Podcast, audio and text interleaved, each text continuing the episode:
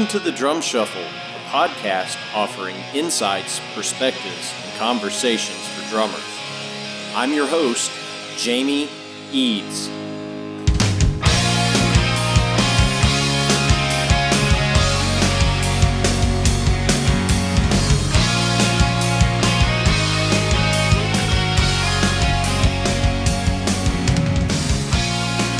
Hey, how's it going out there, everybody? Welcome to the Drum Shuffle. Jamie Eads joining you as I do each and every week. This is episode 91.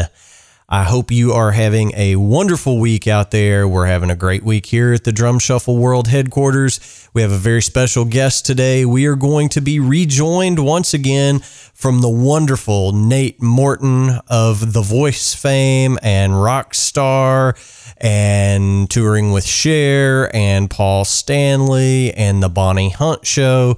Nate has just been everywhere, and he was our guest way back on episode nine. So we're glad to have him back right after this message from our sponsor, Los Cabos Drumsticks.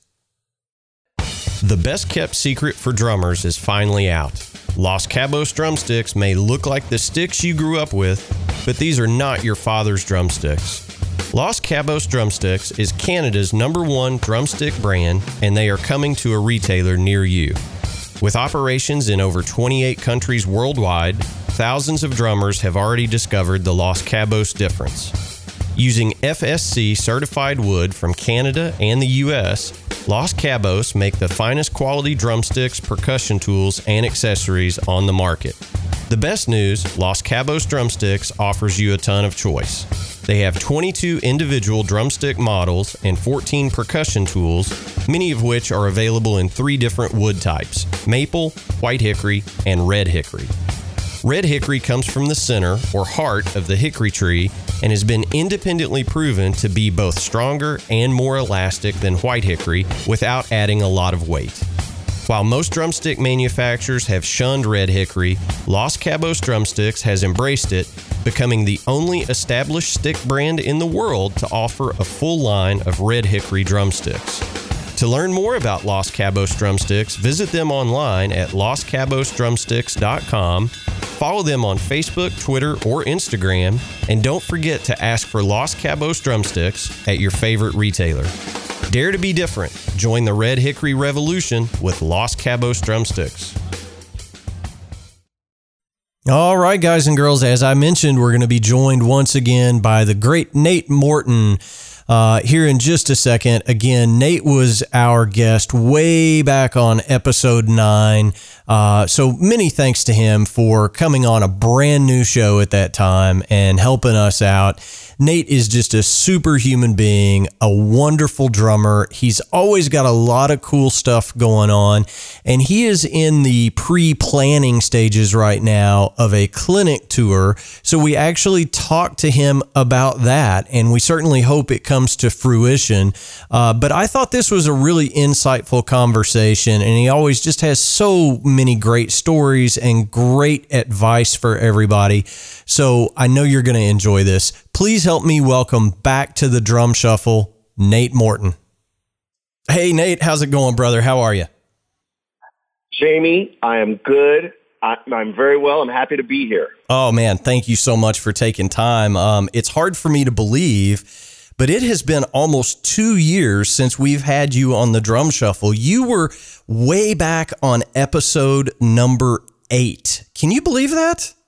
I can't believe that. That can't be true. Well, it, it, it is. cannot have been that long. It, it has been almost two full years. I think you were in May of 2018. So, um, many, many thanks to you for being one of our first guests. I mean, that, that has helped me tremendously, but thanks for taking time to come back. I appreciate it.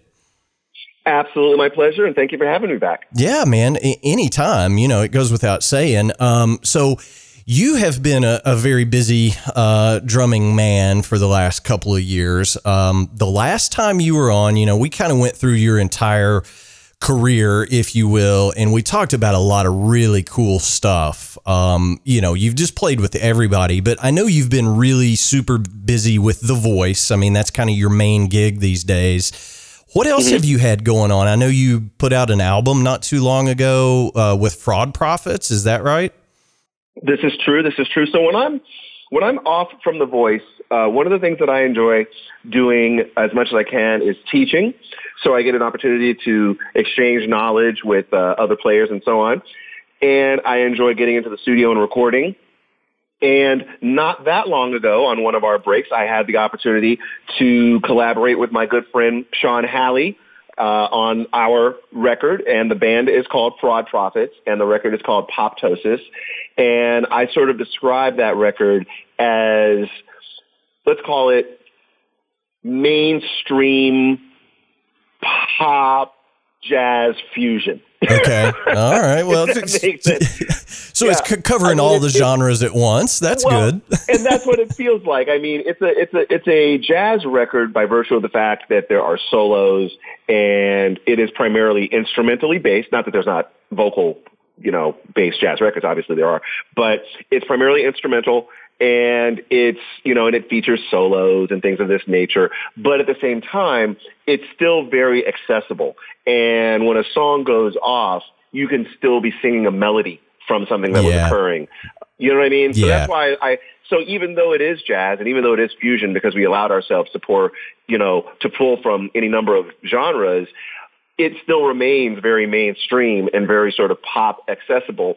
And then that actually is how the record sort of became called poptosis. Yeah. Because poptosis is sort of this state, if you could imagine, where, you know, you sit down to play something that's really just heady and really just you know, cerebral, but it's still, you know, through, through, through whatever you try to do, it still comes out as a, as a hooky singable melody.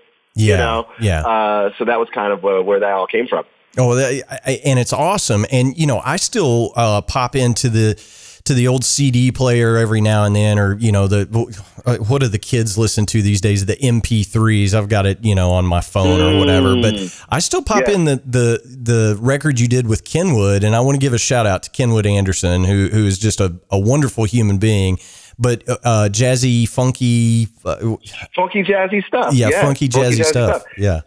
So and, we, I, and I and I absolutely am still listening to that, and I still put it on from time to time, and uh, and yeah, and I still get a lot of positive feedback from it as well. Yeah, man, that was just a killer album, and you know, I I actually asked Kenwood, you know, we we've kind of become you know acquaintances through social media and stuff, and um, you know, I, I asked Kenwood, I was like, where did you learn how to play keys like that? And he was like, dude, I was just faking it most of the time. I was like, are you kidding? are you kidding me? faking it. yeah. Well, he's, he's, he's very humble in that regard. Yeah. But uh, just great, great stuff that you've been putting out. And, you know, I, I think it goes to, you know, and I always, you know, compliment you for, for your versatility because obviously the voice, you, you have to cover every genre known to man in an hour long format. I mean, let's face it. Um, but you're such a versatile player. Where does that come from? Do you practice all these different genres all the time away from the voice? I mean, what do you listen to? I guess is what I'm really asking. Well, what I listen to primarily is sports talk radio because I spend all day playing so much music that when I get in my car, a lot of the time the last thing I want to do is hear any more music. Uh, either that, either that, or I listen to things that I'm not playing on the show. So I'll okay. listen to straight ahead jazz, or I'll listen to uh, gospel, or I'll listen to hip hop. You know, uh, uh, urban urban hip hop. So I listen to things when I'm when I'm listening musically. I listen to things, or I listen to, for example, odd sort of indie bands that I get turned on to. There's a band called Reptar that a friend of mine turned me on to that's almost like a, an updated version of the Talking Heads. You know, I listen oh, to cool. that kind of stuff. So yeah. things that don't often make their way onto the show. Um, but in terms of sort of being a versatile player, you know, it's interesting. Life when you're when when you're on the planet long enough, it's just funny to look back at certain patterns. And when I was in college, I wanted to study two semesters with this jazz guy. I wanted to study, you know, two semesters with this Latin guy. I wanted to study two semesters with this, you know, rock guy. When I was playing in bands around college, I was playing in multiple cover bands. One of those cover bands was a band that specialized in calypso. It was like a wedding band that played a lot of calypso and, and reggae. Um, another one of those bands was a band that specialized in really like rock, like top 40 and rock. So those were the kinds of gigs I was doing. I was also playing at times, you know, uh, I was playing on a, uh, the Spirit of Boston, which is like a brunch cruise boat that I used to do on Sunday mornings periodically. So I always aspired to be a versatile player. I always aspired to be a guy who you could put into any situation and I could be halfway comfortable with that. And I'm not saying that I've necessarily achieved that in its entirety. There's obviously situations where I would not be comfortable, but it is something that was always a goal of mine was to, you know, at least have a, a, a toe in the pond of enough styles that I could feel very comfortable if something came up. You know, I mean, you may be on a on a top 40 gig and you know, I don't know, maybe uh, a tune comes up that's a bossa. And if you've never learned how to play a bossa, I don't know how many top 40 bosses there are, but you get my point. um, you know, um, where are you, you going know, with they, this, Morton? The, the, singer, the, singer, the singer may be, you know, the singer may say, you know what, I just heard, you know, uh, um, one note samba. Can we work that up, guys? I know it's not in our set, but let's figure that out. And so now you're playing a bossa. And if you've never played a bossa, then you can very easily feel like a fish out of water. But if you've been fortunate to study with, for example, Ed Uribe at Berkeley, rest in peace, Ed Uribe, um, then you have a, a reasonable grasp on those things, on those styles, those genres. So to bring that all to a close, the voice to me feels very much like the gig I've been preparing for all my life without knowing it. Yeah. If that makes sense. Yeah. You know, I didn't know I was preparing for it. I didn't know I was going to find myself on a gig where our our you know 20 song set list would change every single week and we would span everything from big band to R&B to rock to country to at times orchestral to you know whatever. And and even even within those genres to reggae you know we might do something that's very traditional country or we might do something that's very updated country to you know Rascal Flattsy or something along those lines. So um so yeah, no, it's been it's been it's been a great experience, and it's been a great opportunity for me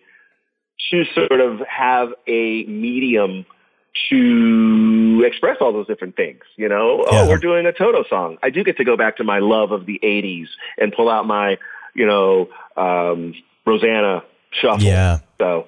Yeah well, yeah. well, you know, I mean, I think the cool thing about you know the, the voice gig is you know, you, how do I want to word this? I, I want to make sure I say this the right way and it doesn't sound weird, but you know, not only are you doing these cover songs, right? I mean, but you're you're able to put your own spin on things. So somebody might pick a Johnny Cash song from the late 60s and they want to keep it pretty much the same, but you and Paul and, and Sasha and the guys in the band you you pretty much come up with your own arrangement. So you're paying homage to the original, but it's also modern. Does that does that make any sense? What I'm saying? It makes complete sense. It makes complete sense. Depending on the song, depending on the genre, depending on the contestant, it's almost like there's a dial that we can that we sort of control uh, collectively as a band. And on the far left of that dial is exactly like the original and on the far right of that dial is completely radically different from the original. So what I mean is maybe we're playing a song that's really traditional, like let's say we're playing a really traditional country song and there are things about it that are so signature and all we got to do is get up there and play the parts because it's such a beautiful song and we don't need to do anything to make it any, like nothing we do is going to make it any better. Go rest high on that mountain for yeah. example. Yeah, yeah, like no, nothing we go crazy on is going to make that song any more amazing than it already is, right? Right. Then you have situations where, okay, I want to take.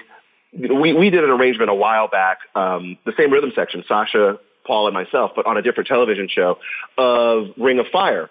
And it wound up being, in the end, this flip where it had like a tabla drum loop under it and it had a completely Middle Eastern feel to it. It was performed by a singer on this show called Rockstar that we did back in 05 and 06 on, um, on CBS. But that's obviously the far other end.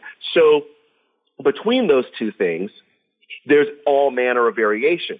So generally speaking, I approach a song and I kind of go, all right, what's signature about this song? Like what are the crucial elements of this song? And I do my best to capture what those crucial elements are, but at the same time I try to leave myself enough leeway to allow my own sort of character to come through. And it's very rare. I don't I thought I don't think really ever, with possible exception of Rosanna. I think that when we did Rosanna on the show, as sort of a like a, like a fun project for me, I literally transcribed like the parts and I tried to play spot on note for note the fills that Jeff plays, just as like a like a homage to Yeah. you know to Jeff. But generally speaking, I don't do that. Generally speaking, I know, for example, against all odds, blue do good. Do, do, do, boo, bang. Yeah, That's right. signature. Like Yeah. that fill is signature. So I got to get that. But for the other fills, I'm letting myself kind of do some stuff. For the other, you know, things, I'm letting myself, you know, give myself a little bit more leeway. So yeah, it really runs the gamut. You know, it really runs the gamut.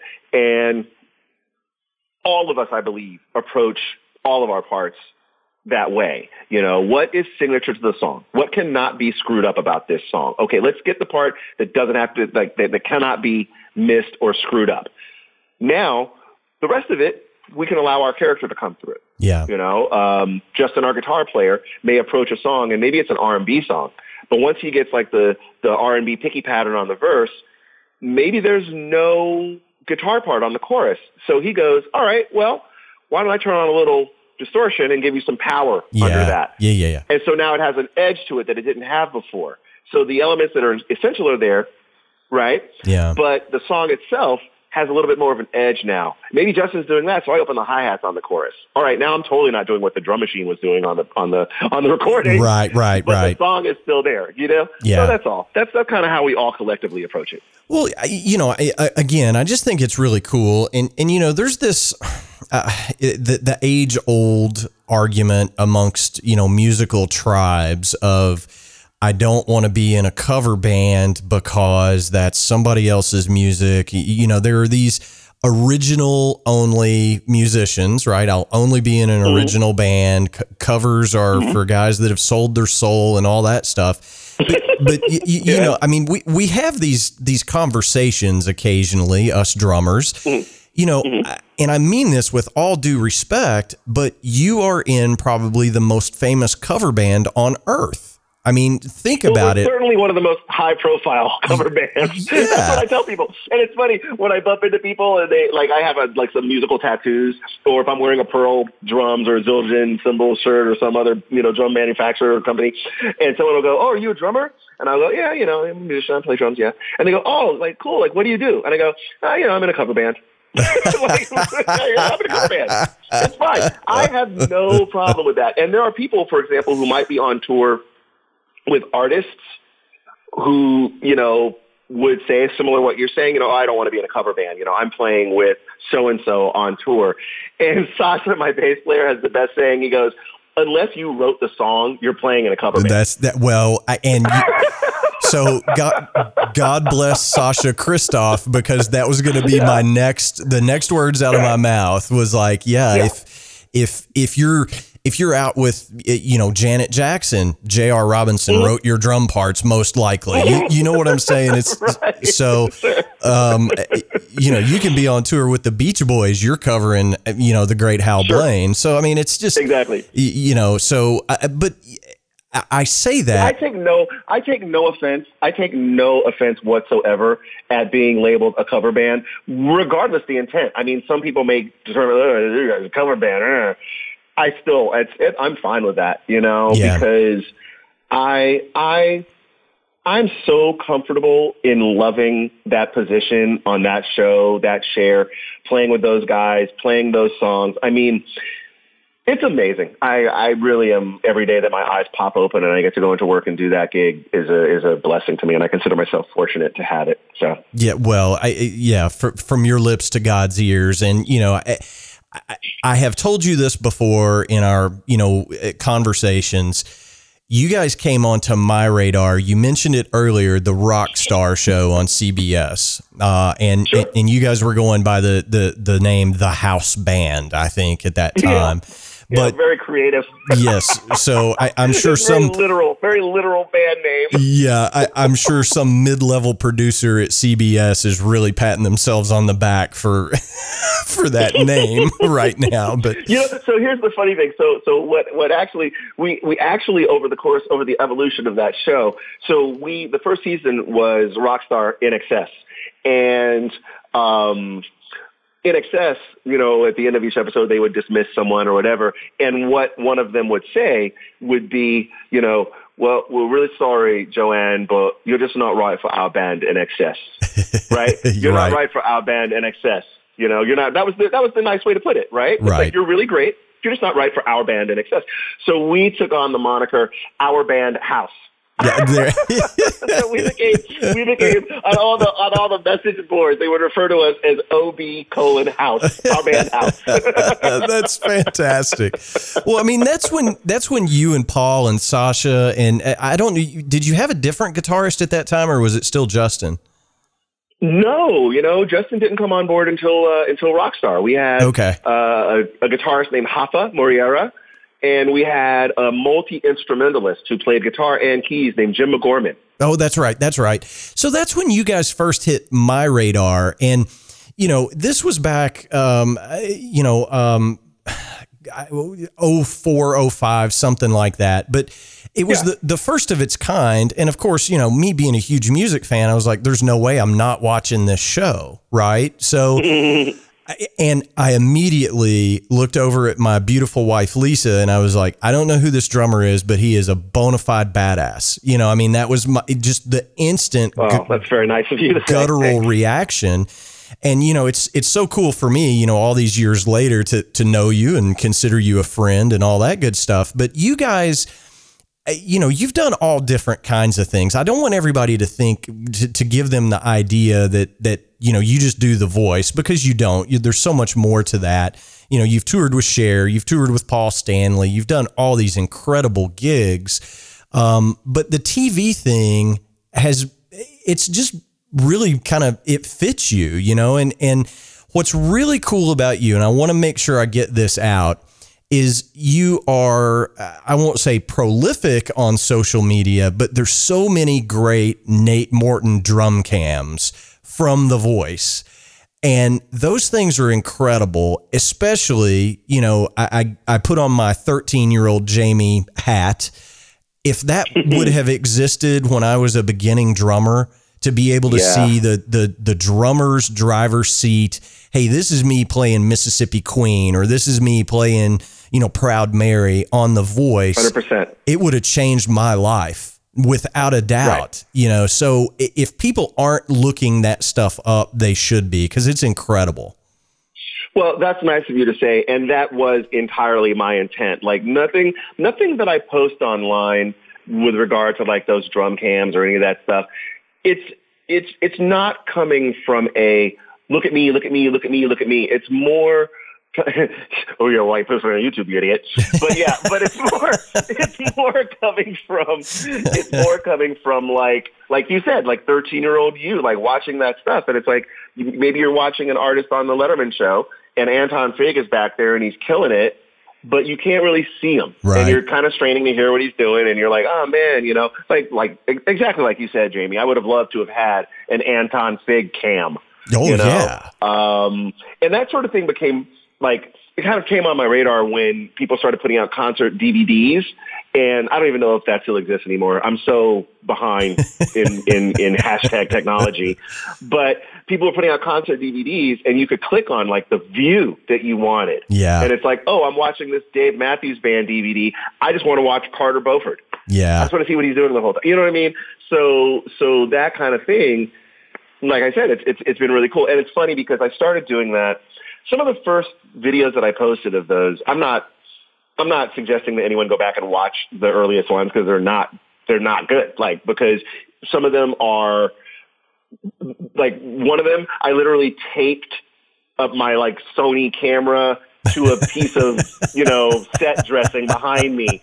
Or like I taped it on a set up, like I did, I did. Or, or like it's like my phone, like leaning up against uh, a mic stand on a guitar amp or Yeah. something like that. so it's funny because over the time, over time, it's evolved from that. And then, you know, my drum tech at the time was a cat named Steve O. Morrison, who I love dearly. Um, and Steve O and I, at some point, got our hands on like a GoPro. You're So there's a bunch of them where it's just Right. like one shot, one GoPro shot. Then it was like, ooh, we have two GoPros. Yeah. Steve-O, do you know how to edit video? And so then he starts learning how to edit video. So that was two shots. Then it went from that to being like, oh, maybe the nice folks in the audio department will give us a proper mix of it, you know? And so it's been cool. It's gone from like, you know, having a, a PA hold my phone and shoot something on my phone to being now like, you know, three cameras or four cameras and like really good audio and so yeah, it's been it's been real fun. It's been a lot of fun to be able to do that, and so I plan to keep doing it. And so I hope that people enjoy it, and you know that it gives them a little bit of insight into what my my little world looks like. Well, it's awesome content. It really is. And and you know, in this day and age of of just you know, oversaturation of content, you know, and and don't get me started on that, you know, but but there's so much stuff out there. It's hard to you know, hey, this is the good stuff that you should be seeing. So that's my plug for you. It, Google is your friend here, kids. Just Google Nate Morton drum cam. You'll you'll get some of the really good stuff. Uh, in, in my opinion, you. anyway. You're- That's really, really very kind of you to say. I just, you know, I just put that stuff up there and it's funny because there's so much content now and it's so, like, there are so many just young, just scorching drummers out there. Um, and so when you put in that stuff, you know, you, when you when you start to watch those things, it can be completely overwhelming. I mean, I'm overwhelmed by it. I sit there and I go, "Oh my god, I have no idea what this guy's doing. This is incredible." Yeah. And so it's really nice to hear feedback like this from you that it's like, hey, you know what? I enjoy watching you play two and four. And I definitely enjoy that because playing two and four is primarily what I do. So I'm glad that that is Yeah. also appreciated in some light. well, y- yeah, you don't always just play two and four. It's it's the little tasty bits in between that that I really like. And you know, I mean, I, I think as a community, us drummers, we we watch each other and and we always steal something from the other guy, right? I mean, I I've learned a ton watching you play over the years.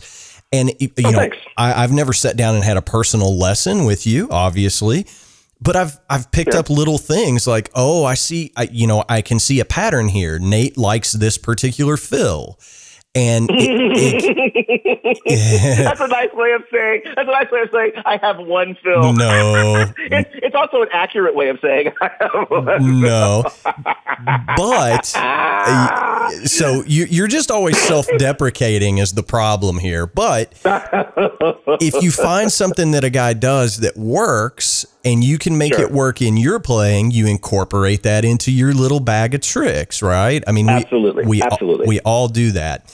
And, um, you know, so I think it's really good stuff that people should look at. And, and, you know, I think it may have been you that famously said on this show, it only takes about three minutes on Google to find any nine year old girl that can outplay the world on the kit nowadays, right? I mean, it's, I don't know. I don't know if that's my quote, but that's an accurate quote. yeah. So it, it's not about being, you know, choppy McChopperson all the time. Mm-hmm. It's just mm-hmm. not. You know, it's great if you've got that, but all anybody cares about if if you're going to get paid to do the gig is can this guy keep time? You know, I mean that's Right. at the end of the day that's that's our job. So Or or put put another way, the same thing put another way is the things that make you most impressive to other drummers are not always the things that actually get you hired.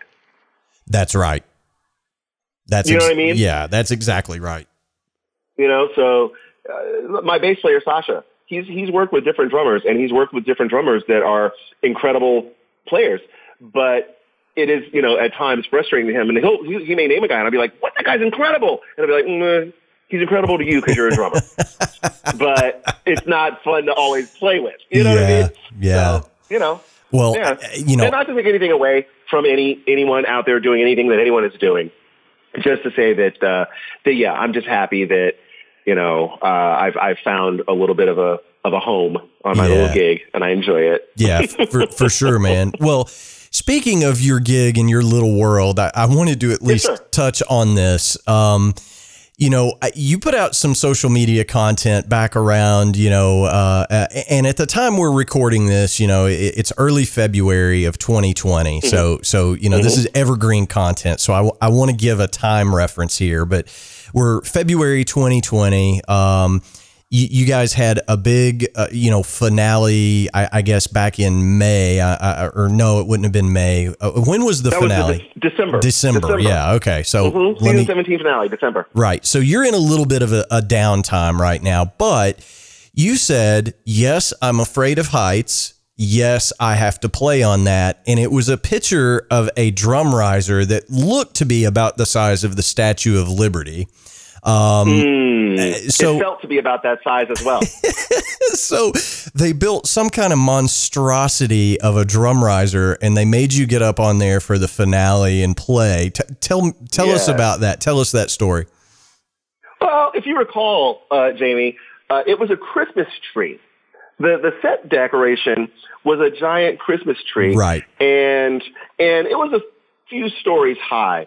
And at the top of the Christmas tree, just beneath, there was actually another, there was like a, a, star hanging over me. So I wasn't the star of the Christmas tree. I wasn't like the star on top of the tree, but just beneath the Christmas tree is where, or sorry, just beneath the star is where the drums were positioned. And so, which that was interesting too, because I sort of felt like, well, even if I don't fall off this drum riser to my death, that star could become disconnected from the scaffolding and, and crush me. So like there was just peril. There was peril at every every turn, right? Um, so so yes, and I don't mind sharing with you that um, there was you know there was there was there was railing for the show, but it was constantly being worked on. And so they were putting the railing up as we were doing run through. So there were times when I had to play and there was no railing. And so literally my drum tech is standing like below, like he's on the ground below, behind the riser in case I do fall to try to freaking, I don't know, like break my fall. I don't know, right? Gonna catch me, right? Of course. So, Sacrifice so, the tech. don't don't let right. the talent get hurt.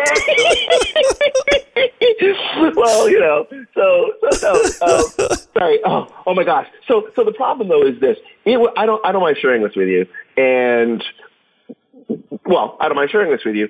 I was so nervous as I'm playing on it before they had gotten you know the, the the railing up and so on. I was so nervous that I never played that song right one time in rehearsal. It was uh was it wasn't Run Rudolph Run. It was uh uh uh it's failing me right now. But uh, it was a blues tune, and I never, I never played. There were these hits. There, are, there are a few hits in a few different sections, and I, I never played the hits right all the way through the whole song one single time because I was so distracted. And it's like, if the riser is six inches high, or even if it's a foot high, even if it's two feet high, you don't really worry about falling off of it too much because a, I don't make it a habit of falling off of risers anyway. Although I did famously fall off of a riser in Chicago, which is on YouTube, which you can find if you would like. I can tell you that story. That was a funny one.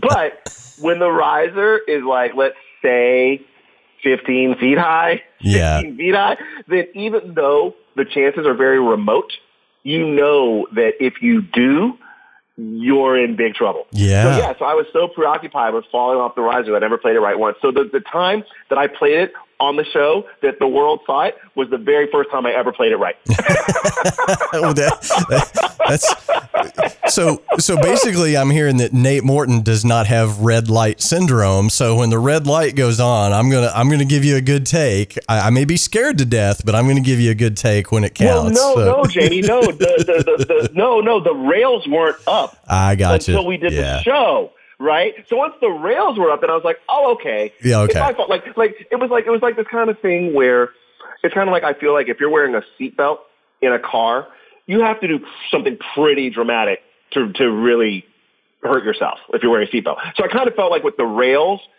I would have had to like fall backwards and maybe like a cowboy flipping off the railing of a banister over the saloon. Like I would have had to flip over the railing you know, and do so in a way that I couldn't grab onto the railing with one hand and hold myself at least long enough for like James, who's one of our larger grips, to come out and catch me when I fall. Yeah. Uh, so so I so I felt like the chances of my imminent demise decreased substantially enough that I could focus on just playing the song correctly. Well, I, I just I I just love the post. You were like, you know, they're they're wheeling this thing into the voice studios, right? And I mean Mm-hmm. it it literally looked like Godzilla. I mean, it was just so big and It was as high. It was as high as it could possibly be to fit through the opening of the doorway with my drum set on it, okay. without it clipping clipping cymbals of the truss work over the over the doorway as they wheeled it on. Yeah, it was, it was something. And and in fact, it was it reminded me of the time I live I live very close to Six Flags Magic Mountain. Okay. Um, out here in California, and I go there periodically. But there's one roller coaster that scares the crap out of me, and I'm afraid to ride it. And it's it's uh I think it's Tatsu. It's one of the ones where basically you're hanging. So you're hanging by a harness. and so your feet yeah. and arms are dangling, and you're going up as you're hanging by this harness, and you're climbing above the tree line, and you're several stories in the air, and all that's going through my head is nothing on this apparatus can break right now, or I will die. Like the only thing preventing me from dying is the fact that this harness is locked in and there's a strap here and I'm hoping that that strap clip is, is solid. I'm hoping that that bolt that holds the left and the right side of the harness in is solidly screwed in. I hope the guy didn't show up to work drunk and not tighten it all the way.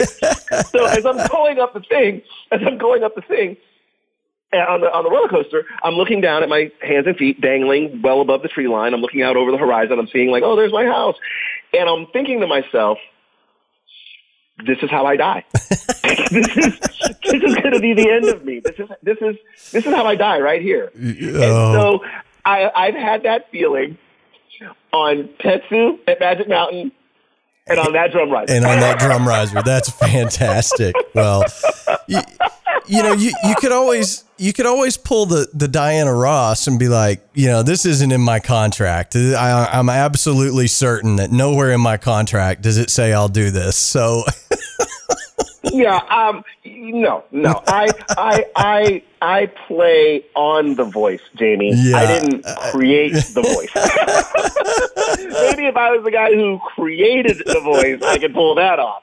But, uh, but yeah, no. It's the guy who plays drums on the voice. I don't, I don't get that kind of uh, like first right of refusal or anything like that. you, you just go where they tell you to go. Oh, that's Something like that. Something like that. Show up, sit down, play drums. Yeah, that's so funny, man. That's awesome. Well, so I, let's let's switch gears just a little bit, uh, if you don't Okay. mind, and and indulge me here for just a second. I, I find this really interesting, and I think our listeners will as well. hey, Jamie. Yes, Jamie, Jamie. Yes, sir. I just want to share really quickly. Um, I, I, I just did a little fact check to see what the coaster was. It's actually X2. I Okay. believe it's actually X2, right. not Tatsu. Just wanted to clarify. Okay. Okay, do All right. continue. So, if nothing else, folks, we here at the Drum Shuffle value accuracy of our stories. The, the, that Yeah. is Nate Morton, fact checker. That's what we just Yeah. had right there. So, There you uh, go. Nate, what do you charge per hour to do fat, fact checking? Because I could use a guy like you in my life. Uh, j- just saying. we can negotiate. We can- Okay. it's, it's negotiable. All right, good deal. Well, so I, you just recently put out via your social channels. You said, "Hey, I've got a little bit of downtime before the voice starts back up. I'm kicking around the idea of potentially doing a clinic tour." Okay, and Yes. you were basically asking your social media family, "Hey, let me know if there would be any interest, and you know, where should I go?" kind of thing. Um, Correct. I think this is a Uh, first of all a fantastic idea. I would absolutely go to one of your clinics because I think it would be a wonderful experience for drummers of of any genre ability.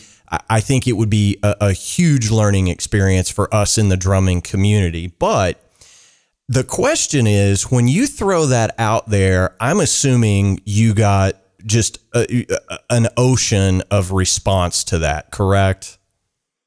I wouldn't. I wouldn't say an ocean. Um, a, a medium-sized lake. A Okay. medium-sized lake. Yes, and I am, and, and all, all very, very encouraging and um, and and thoughtful and helpful, and people suggesting certain drum shops and people uh, working to sort of connect me with certain owners of uh, places. So yeah, no, it's been really, really encouraging, and I'm, I'm, I'm, I'm literally when I finish chatting to you now, I'm going to go back to those responses and I'm in the process of sort of sorting them by, you know, these are in this region of the country. These are in this region of the country. These are people who own shops who have expressed an interest in having me come and visit. These are people who have said, if you're ever in this city, I'll come and attend. So I'm kind of in the process of organizing that all. But yeah, I was, I was pleasantly surprised with the amount of positive feedback that I got. Okay, well, that I, I am that I that I am getting. I'm actually still getting folks, uh, you good. know, writing in with with possibilities. Good, good, good, good. So, you know, I, I think there might be a misconception out there uh, that. when when somebody when a famous drummer shows up to your town on a clinic tour, you know, hey, we're doing mm-hmm. a clinic at at you know the ABC Drum Shop in Anytown, USA I think mm-hmm. there there may be this misconception that well, you know, the the drum shop paid him to be here, and sometimes that's true, but mm-hmm. I don't think people understand that. You know, like in your case, it's not Pearl saying, "Hey, Nate, we need you in Nashville on this date, Minneapolis on this date." It's it's really the the drummers typically put these things together. You know, um, and it's a lot of work. So thank you for at least exploring and, and, putting in the groundwork to try to get it up and running. That's pretty cool. Absolutely, uh, and that's my pleasure. Yeah, you know, it, there are all manner of variations when someone does a drum clinic. So it can be everything from the company involved completely, you know, and they basically call and go, go to this place, do this clinic on this time and this date, or it can be the drummer completely by themselves saying, hey, I'm going to do a master class at this location on this date, you know, and here's the ticket pricing and availability, and I'm going to limit it to 20 people or 15 people, whatever that may be. So there are all manner of variation. There's every, obviously every variation in between where uh, expenses are shared by shops and or companies and or the player. So there are all, all sorts of ways. And so in this case, I've done clinics that have been organized by my companies or organized by my companies in, in, in con, not conglomeration. What's the word I'm looking for? Collaboration. Thank you. In collaboration with uh, shops and so on. And so, so that is obviously one way to do it. In this situation, I'm just trying to be a little bit more proactive. And so rather than sitting back and kind of going like waiting for the phone to ring and someone to say, hey, can you come and do this clinic? Can you come and do this? I'm sort of kind of going like, hey, anybody want me to come and do a clinic there? I, you yeah. know, let's work it out. Let's see what we can do. So, you know, I mean, it's, it, and it's not something that I, it's not something that I, how can I put this? It's again, like I really enjoy exchanging information. I really enjoy sharing what little bit of knowledge I've gained from doing this for the past 30 some odd years. And so yeah, I just think it's a great opportunity. And I don't I don't think I'm unique in that regard. I think it's why the majority of musical clinics are drum clinics. I think that as a community and as a culture, drummers are typically the ones most excited about sharing and excited yeah. about talking about this fill or why I've got that cymbal or why I play this size drumstick or what books I studied. Whereas I've known other musicians who play other instruments who will literally work to obscure what they are doing because they don't want right. anyone else to be able to do what they're doing, you know, yeah. Uh, which is outlandish to me. Well, I mean, Eddie Van Halen, famously back in the early days of Van Halen, he would play all of his solos with his back to the crowd because he didn't. There's he, that. That's a thing. Sorry, go on. That's a thing. Yeah. Well, I've known guitarists. I've known guitarists who have taken acetone and rubbed the numbers off the dials on their settings on guitar pedal on guitar pedal. Like what? Seriously? Wow. Like, I, mean, I mean, that's some. There's. Ex- that's some CIA secret squirrel stuff right there. I mean, yeah. that's yeah. Uh, or I've known guys. I've known guys who cover their rigs with towels when they leave the stage. Like guitarists who will cover their pedal board with a towel before they leave the stage so that no one can see what their settings are. Wow. Yeah, it's yeah, it's interesting.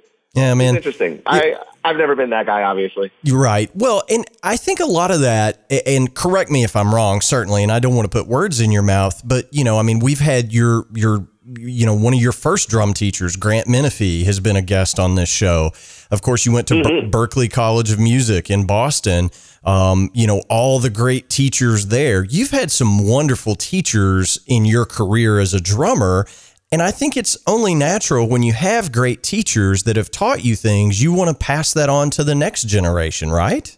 Well, yeah, 100%. 100%. Moreover, um, my parents were both educators as well. My mother, um, you know, taught uh, in middle school and high school, and then my father was a college professor before going into college administration. He also taught high school, so I sort of come. I like so, so education is a little bit in my in my DNA yeah. as well. So teaching, teaching is a little bit of my DNA and I really, I really do enjoy it. You know, I really enjoy it. Clinics are great because I get to chat to a bunch of people at a time and I get to field questions and I get to share it with a group collectively. Teaching privately is great. My favorite moment when I'm teaching privately is to literally watch someone working through something in their head that they are struggling with and then watching them sort of get it and oh, like yeah. watching like the light bulb go on. It's, it's, I mean, it's, I don't mean to be cliche or whatever, but it's like a drug. It's like it's like such a drug. Like watching someone get something, it makes me so excited. Like yeah. I, I feel like I just got it.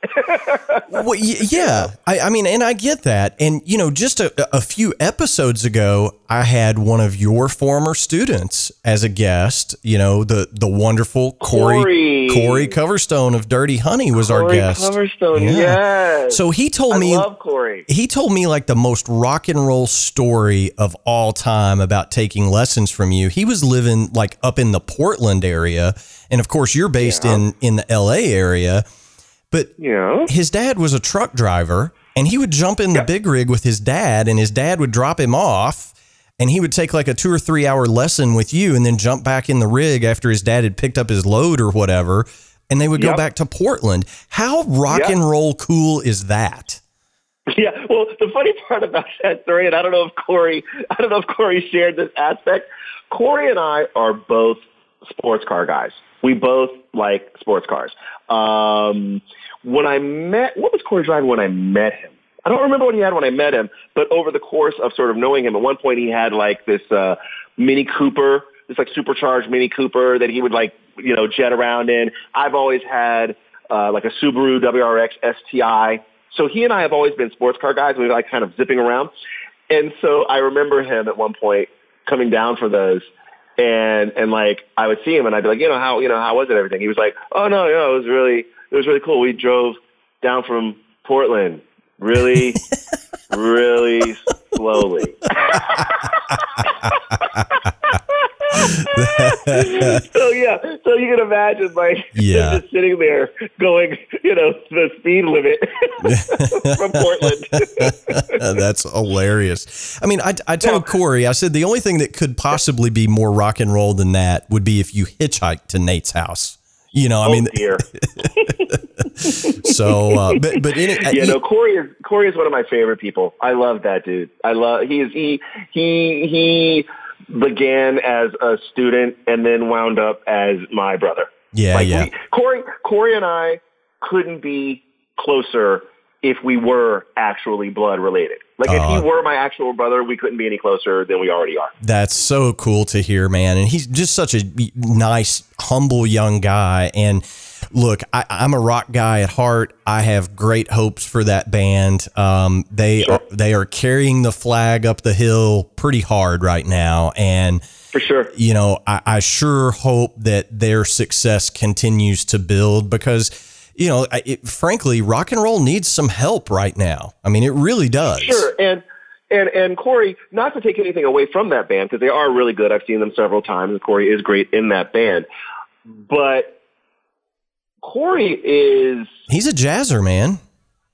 He's a he's a monster player. Like yeah. I can't put Corey in a box. You know what I mean? I was literally I was talking to someone about him literally hours ago in a lesson and I was sharing with him, uh, with this particular student. I was saying with my buddy Corey and I'm like, here's him rocking with Dirty Honey. Oh, by the way, here's him jazzing at this place mm-hmm. called the Blue Whale. It's this jazz club we have here in LA. And this is his own project. And it's like, what? Wow, that's that's the same dude. Yeah, that's the same dude. So yeah. no, he's a he's a he's a monster player and plays in a really unique style. You know what I'm saying? Yes. Like definitely has his own take on things. So yeah, no, I, I love Corey, and it's been a blast watching him develop over the past however many years. Um, you know, as a player, and then in his career, and then as a bro, and you know, and I know his mom. His mom, you know, it's, it's awesome. Corey's a great dude. Yeah, for sure, man. Well, I mean, he just had such a good story, and you know, it tied back into you, and and it was it was not planned that way, but you know, I said to him, I was like, well, I literally just texted Nate about 20 minutes ago to try to get him scheduled. So it, it's just. It's so cool that our community, you know, you're not very far removed from any drummer at all. You're only about three real. three emails away from anybody in the world these days. You know what I'm saying? It's uh, Yes, I do. it, it's cool that we have such a close knit family in the drumming community.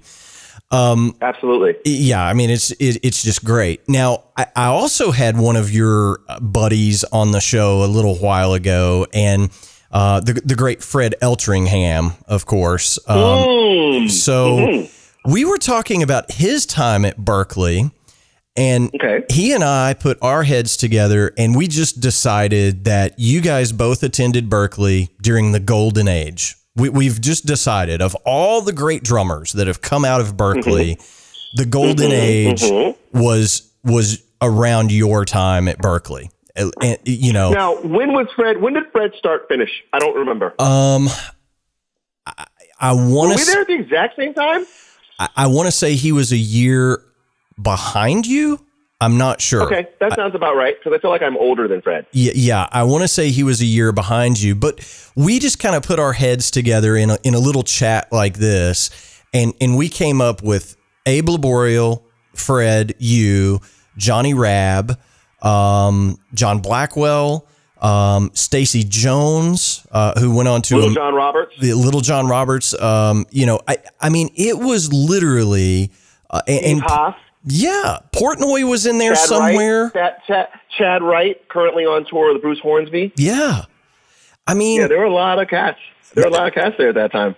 So, I, you know, how does it feel to be contemporaries with all those guys? I mean, do you ever just go, my God, I really did go to college with like the A list of drumming?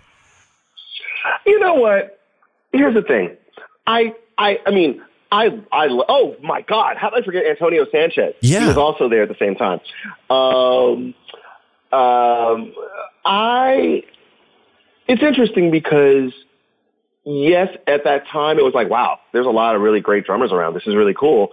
But like, you know, who knew, you know, when you're in college, like all these people are going to go off and do all these amazing things. Like who knew that Antonio Sanchez was going to do what he's done and be as active as a drummer as he is as a composer and an award-winning, you know, uh, artist and so on, and just all of them, you know. Yeah. Um, because I remember being there and being like, oh, you know, like a few years ago, Gene Lake was here and Billy Kilson was here Yeah. and the guys from Dream Theater were here, Yeah. you know. So I do, you know, that. So, so when I was in it, I thought about it like that.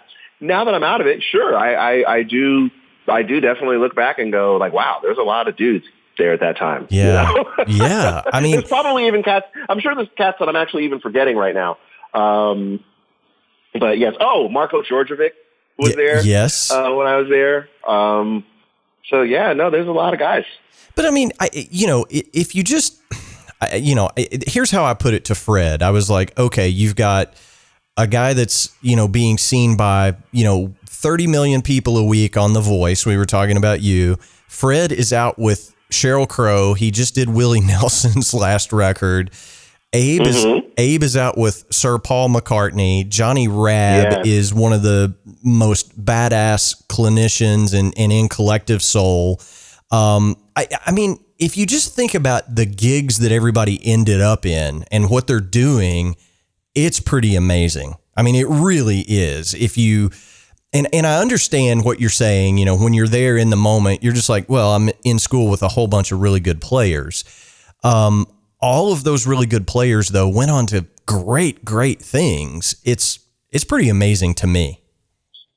Well, I mean, not to take anything away from anything that everyone of those players did prior to coming to school at Berklee, but I mean, to to to me, it speaks volumes to the uh, the available level of education and, and, and so on available at that school. Yeah. I mean, you know what I mean? I, I used to say I used to say that going to Berklee was the second most important thing that I ever did to further my musical career. And then that invariably begged the question, well, what do you consider the first? And I would always say moving to Los Angeles. Yeah. But I think that in reality, one would not have worked without the other. Moving to Los Angeles without having gone to Berklee would not, I would not have had the same tools arriving here, which Yeah. is not to say you can't gain those tools other places. I'm speaking specifically in my own little walk of life. And so, so had I only gone to Berklee and never moved here, I doubt I would be where I am. Had I skipped going to Berklee and moved straight here, I doubt I would be where I am. So now I more say the, the, the, the two most important things that I ever did to advance my musical career were going to Berklee, followed by moving to Los Angeles. Yeah. Well, I mean, and, and that's a really great point. I mean, you have to be where the action is, no doubt. And, you, you know, it's, Berklee is just such a school uh, of renown. And, you know, I've had a whole bunch of cats on here from, you know, North Texas and University of Miami. There's, there's a ton of great schools out there for drummers. I'm not trying to say everybody go to Berklee. You know, that's not what I'm saying. But, I am. Well, I, I, fair enough. Touche. I'm just kidding. I'm just kidding. but I, I just think the the the players of that era, you know, that '90s era. It, I mean, it was just it was thick with talent. There's no doubt about it, and it's it's really incredible stuff. So, um, Nate, what else do you have going on in your life? I mean, as if the voice and you know doing albums and planning a clinic tour aren't enough. What what else do you have going on? Are you still taking on some private students? Uh, new new private students to talk to us I about am. that. I, I am. I, I'm, I'm. I am teaching. I am teaching. But the the counterbalance to all of the things that we've been chatting about now is um, the fact that uh, the, the the the fact that I also have you know a, a wife and six Yeah. kids. yeah. You know what I mean? Um, speaking speaking of my six kids, one of them just texted me. My 17 year old Brandon just texted me. Everyone else stole all the juice from the fridge, so now I am sad. so, so you know what I mean. So there's also that. You know what I mean? you need to get in your Um, zippy little Subaru and drive your ass to the market, Dad. um, so yeah, so you know what I mean. It's like it, all of the all of the professional stuff is great, and I spend a lot of time working on it and organizing it and teaching and playing and recording as best I can and all of those things. But it's also balanced with like, okay, I get to take my 13 year old to a tennis tournament that he's playing, you know, this Yeah. weekend, or I get to go pick up my my seven year old from school after I've picked up my four year old from preschool, and then we're going to go get yogurt at Golden Spoon. yeah, You yeah, know what I mean? Like yeah, that's fun stuff. You know, I'm going to take my two year old to the park you know, and push him on the swing. Yeah. uh, until he starts yelling at me that he wants to get out of the swing and whatever, whatever. Then I'm going to chase him around and try to prevent him from falling off of something and hurting himself. Um, I've got a 19 year old that's, you know, at college close to you actually at Western Kentucky University there Yeah. in Bowling Green, Kentucky. And, you know, I'm very, very proud of him. He's there on a, on a full ride speech and debate scholarship. Um, so, you know, th- those are the other, those are the things that occupy my time when I'm not doing professional things, Yeah, you know, sure. and, and those are the things that are the, the, the, the professional things that I do support the important things that I do. yeah. That, you know, you Yeah. understand what I'm saying? Oh, I do. So- And, and and look, you know, I, I you and I, I think we it maybe didn't make the last interview that we did, but I think we talked about it after we had wrapped up, you know, the the official recording a couple of years ago. It was you really have the best gig in the world for a family man because you're you're right there. You know, you're it's not like you have to call from Omaha between sound check and showtime to say goodnight. You know what I'm saying? I know exactly what you're saying, Jamie. And every day my eyes pop open and I hop in my car and I cruise on into Studio City or into Burbank to work on the gig. I realize what a what a rare and fortunate opportunity you know that I that I have to have that that situation there. It's amazing. I I I, I sometimes just think like I guess I was like a really good dude in a past life or something, and this is like some sort of karmic, like, yay, good job for being a good dude in your past life, you know, or or or, or maybe my past life like really sucked. Like, man, good job sticking it out as like a cactus in the desert. You know what I mean? Yeah, I So- do. So this is your reward. Now you get to be a drummer on this TV show. I mean, I'm, I'm of course I'm being silly, but I I really do appreciate it every day. You know, no, no part of me goes, no part of me goes, yeah, well, of course I play on a TV show. No, that's that's not in my DNA. I'm definitely like I I I still marvel at the fact that I can call someone at Zildjian and they will answer the phone. like that, if you had told me that that would be a part of my life when I was in high school, I'd be like, you're out of your mind. There's no way. Yeah. Um, so yeah, no, I, I, I, I recognize it every day and, and the advantage of being home and seeing these crazy kids and my wonderful wife and sleeping in my own bed and all of it. you know? Yeah. Yeah. I'm, I'm very fortunate. Well, well you know, I, one thing I know for certain is you're a good dude in this life because you look. I, let's just be real, you know, on a, on a person to person level here. You know, when I reached out to you, my show had exactly you know three listeners, and my mom was one of them, right? So, um, y- y- you know, so I mean, Yeah, you, it's like that gig. It's like that gig you do where you go, "Hey, listen, everybody. Uh, I'd like to thank both of you for coming out tonight." Yes. Um, yeah, I mean, I, you were one of the first drummers that I reached out to when I started this thing, and you could have said, "Yeah, I, man, I'm sorry, I just I really don't have the time." But instead, you were like, "Yeah, sure, man. When do you want to talk?" you know, it was like, do you know why, Jamie? Do you know why? why? Because even if it were only three people at that time, I am always, um, I am always excited. Maybe that's the wrong word. It's it's gratifying to know that anyone gives a dang what I think Yeah. or what I have to say about anything. So the fact that anyone would care is is to me like okay of course i would love to go on if someone wants to listen or has a question or if i can help anyone in any way and they can gain something from anything that i can possibly say I, you know I, I jump at the opportunity so i consider myself very very fortunate to be in a position where anyone actually cares what i have to say you Yeah. know, if they do well, uh, you you probably don't even know it and don't realize it, but you're a huge uh, piece of the formula in the success of this show because when you start anything like this, you know, a drummer's podcast, and there's a ton of them out there eh, that are way more established than mine, and I know you've done some of those, and those guys do great work. But if you can't get some guys on that people have heard of, you're probably not going to get any traction early on. And it's just hard. Mm. But, you know, I, I think the way I tried to launch this show was let's get some really great players on the show and just talk about them and their life. And you know, you hmm. were one of the first cats that said, "Yeah, man, let's let's figure out a day and time, and I'll give you as much time as you need, and we'll talk about anything you want to."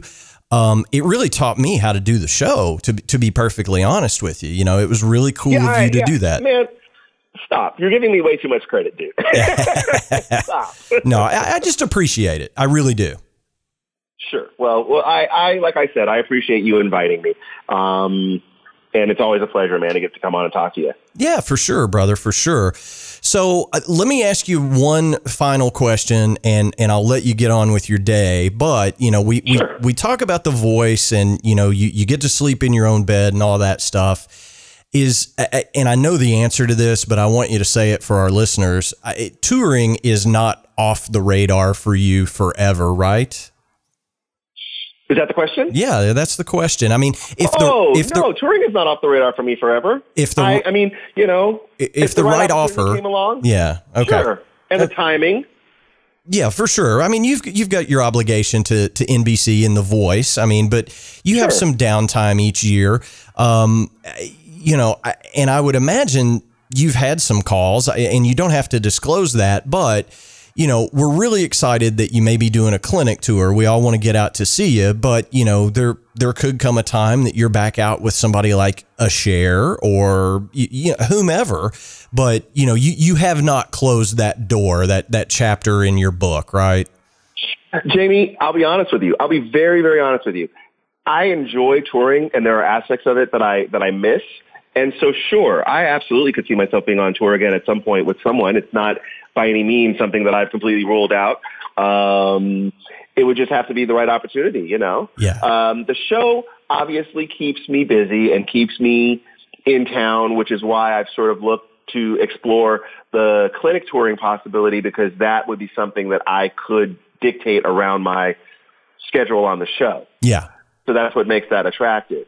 But sure, if the right thing fell into place at the right time of the year and the right, you know, part of the the shooting of the show, uh, production, and all of that, no, I haven't ruled out touring at all. Okay, good. Well, you know, I mean, it's always good to ask, um, you know, because I mean, I think there are some guys out there that say, hey, touring is over. I'm a session only cat now. Or, you know, I, I don't want to do sessions only anymore. I want to tour. You know, I mean, I think it's it's up to the individual situation. But I, I always find it interesting because you've done some huge tours in your day, right? So I, I wanted to ask the question and I appreciate your Sure. your honesty.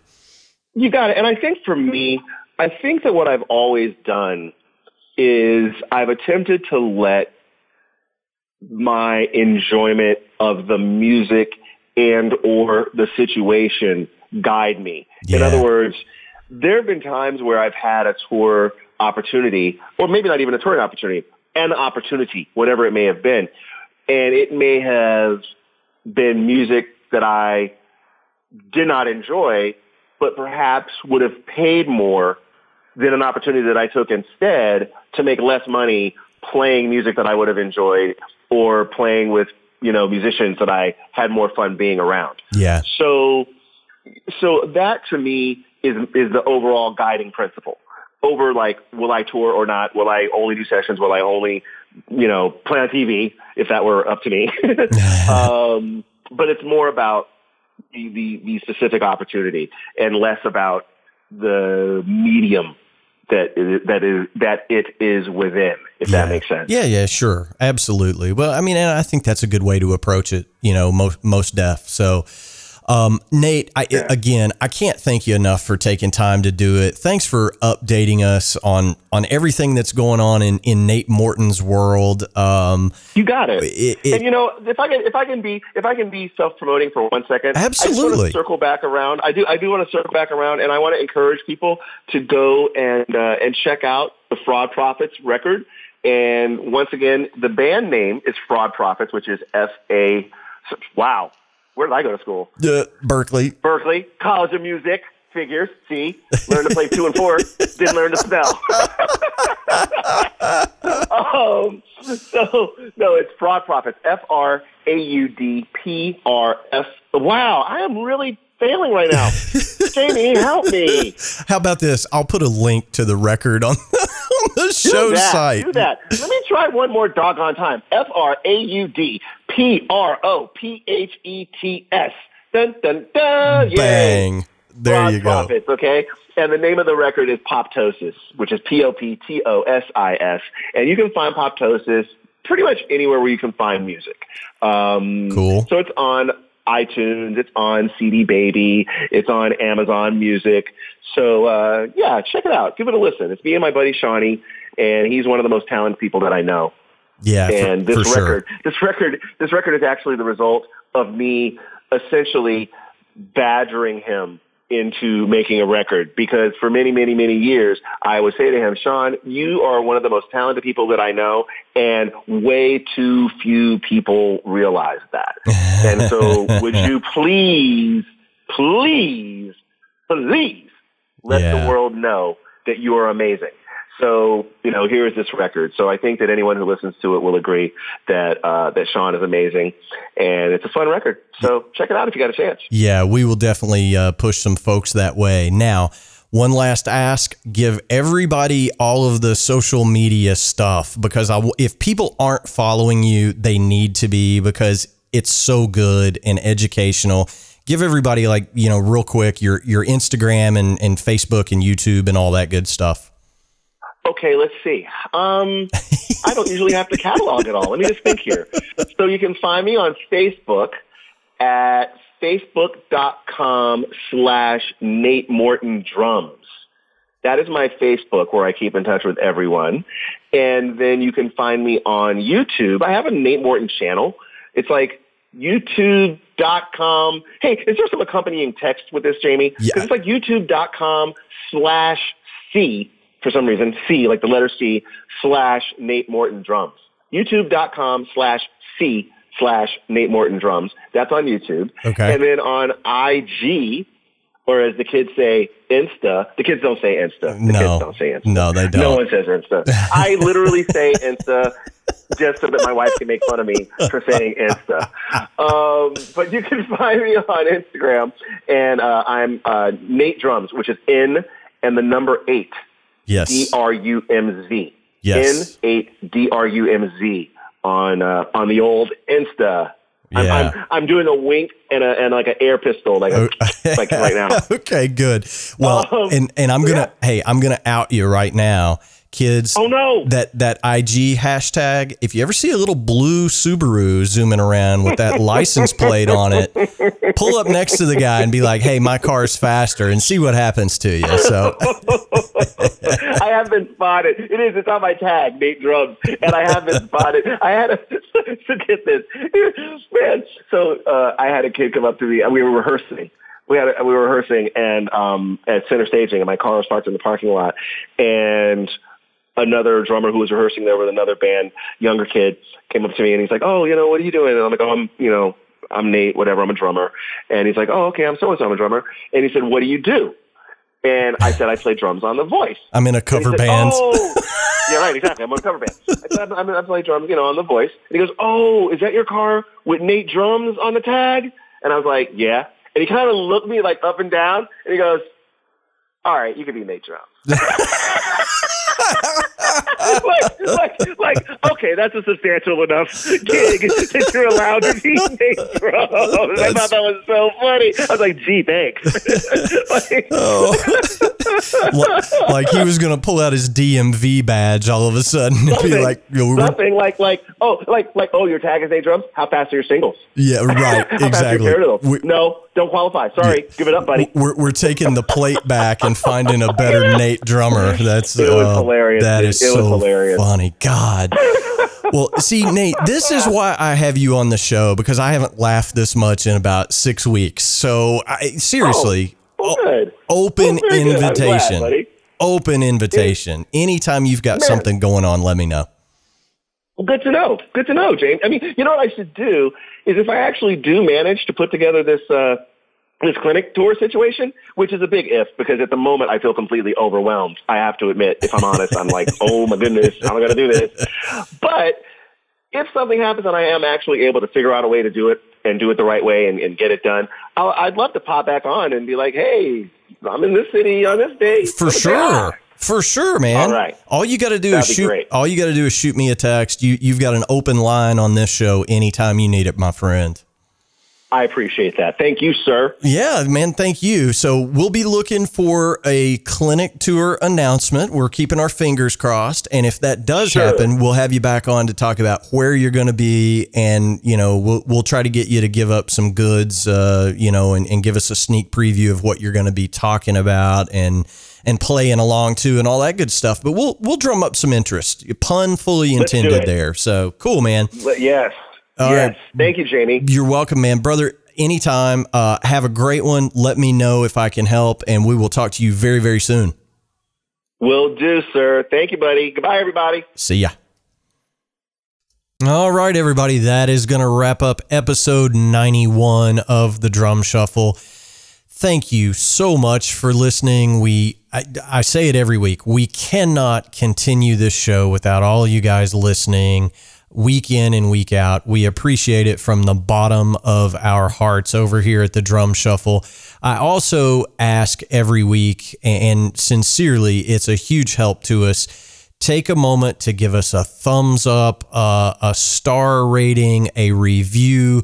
Type a couple of sentences if you like the show in that review slot on whatever platform you use to listen in. It helps people to find us, and and we need all the help we can get for sure. Many thanks to Nate Morton for taking time out of his busy schedule to join us. Hit the subscribe button. We have some episodes coming up that you're certainly not going to want to miss. I am going to be joined next week by my brother from another mother, Scott Hessel of the Gin Blossoms, who was our guest way back on episode number two. So it's going to be great. Scott and I have developed a, a friendship over the last uh, couple of years, and it's always a hoot when we get on the phone with one another. I promise you don't want to miss it. Hey, we answer every single email we receive here at the Drum Shuffle. The Drum Shuffle podcast at gmail.com is where you can drop us an email. We do answer every single one we receive. Our web address is thedrumshuffle.com. You can find more information on me over at jamieeads.com. Have a fantastic week out there. And until next time, may your head stay strong and your sticks never break. Cheers, everybody.